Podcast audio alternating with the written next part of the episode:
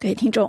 原籍中国的澳大利亚作家杨恒均在被中国司法当局关押五年之后，于二月五日被以间谍罪判处死刑，缓期两年执行。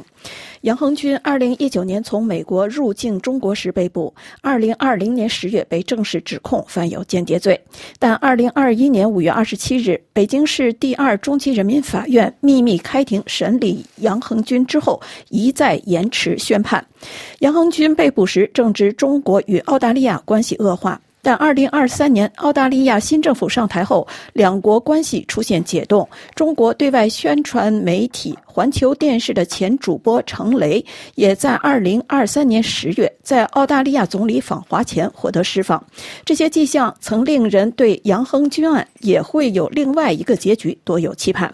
二月五日的宣判结果也就越发令人惊讶，而如此重刑也令人预测刚刚转暖的中澳关系可能再次紧张。杨恒均虽然曾承认自己为中国国安部工作十年，但后来许多年他都以民主小贩自居，活跃在民间，在网络上点评时政，也曾多次接受包括法广在内的外媒采访。不过海内外民主活动人士对他的确评价不一。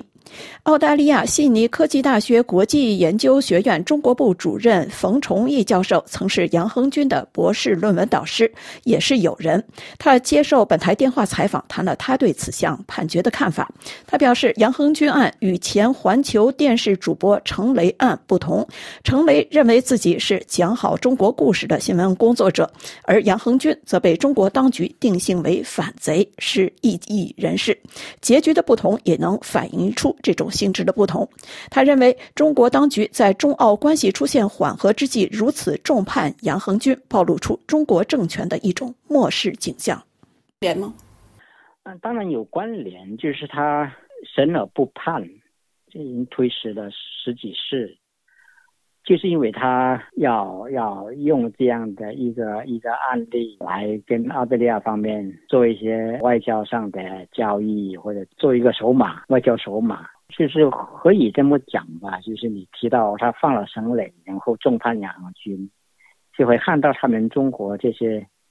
有两个理由，一个呢是他们从国家建设上讲，他是软硬兼施，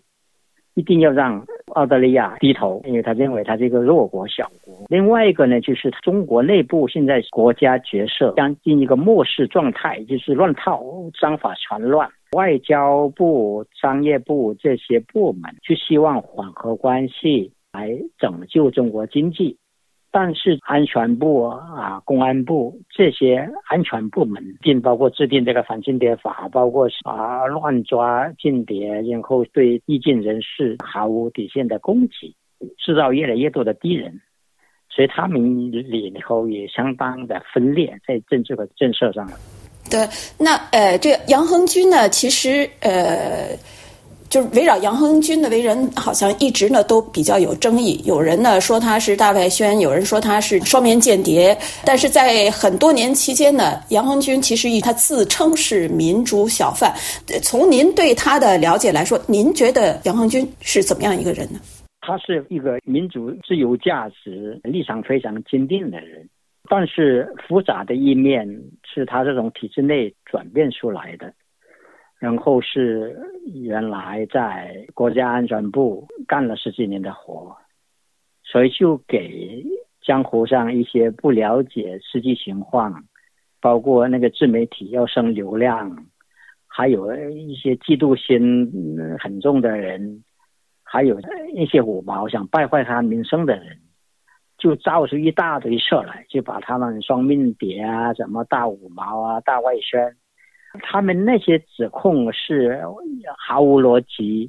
也毫无根据，只是一些一些捕风捉影，毫无根据的。比如说，说他做外宣啊，召集中国自由主义者到加拿大温哥华开会，给他们买单了，收买他们啊，做豪华酒店招待如何好，买机票，这个会是我开的，这个钱是我争争取来的。这个所有操作完是我操作的，然后他把这些挪过来，就想进了中国国家的钱去做收买，我纯粹胡说八道。包括他后来讲这个海外媒体什么蒙主席，我这个操作是以我的一个好朋友张辉在在已经移民温哥华做做做在加拿大，其实是做一个闹剧，就是让杨恒军为了在国内这个网络上生存更更好，给他找个位置来避免他那些博客被删，被让他在国内可以生存，所以让他做一个包装，找他的一些朋友，甚至是捏造出来的一些媒体组织到中国去，在他的办公室里面打个牌出来，任命杨恒军为主席，全部是这样的一个一个本来就是很好玩的一个闹剧，能够他们把它当一个大事来大肆渲染。而且一方面讲他又是中共的这样的啊、呃、大外宣的首领，同时又讲他是间谍，那间谍能够这样张扬，能够做这样的事情吗？他如果是一个外国的间谍，他能够为中国这样做，但是呢，是中国还在为中国国安服务，他能在这样这个江湖上搞这些洋群，搞这些事，他根本不可能的事情。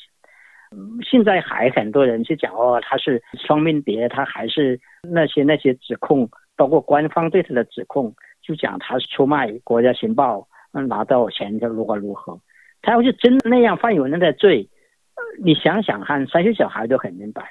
他移民澳大利亚，一九九九年、二零年就移过来了，他还敢踏进中国一步吗？而且他要真犯那么那么多罪，中国安全局是是是是实行犯的。早就把他抓起来了，他还还能够在中国这个风生水起，那这个这个那么张扬，所以这是完全没有逻辑的。可是中国这种社会，它本身没有培养一个正常的逻辑思维，信息封锁也，他们信息来源很有限，所以就有有刚才你讲的，就是很多不着边的一些说法在流行。各位听众，刚才您听到的是对澳大利亚学者冯崇宇教授对澳大利亚华裔作家杨恒军被中国司法当局判处死缓的一件事的评论。感谢收听，再会。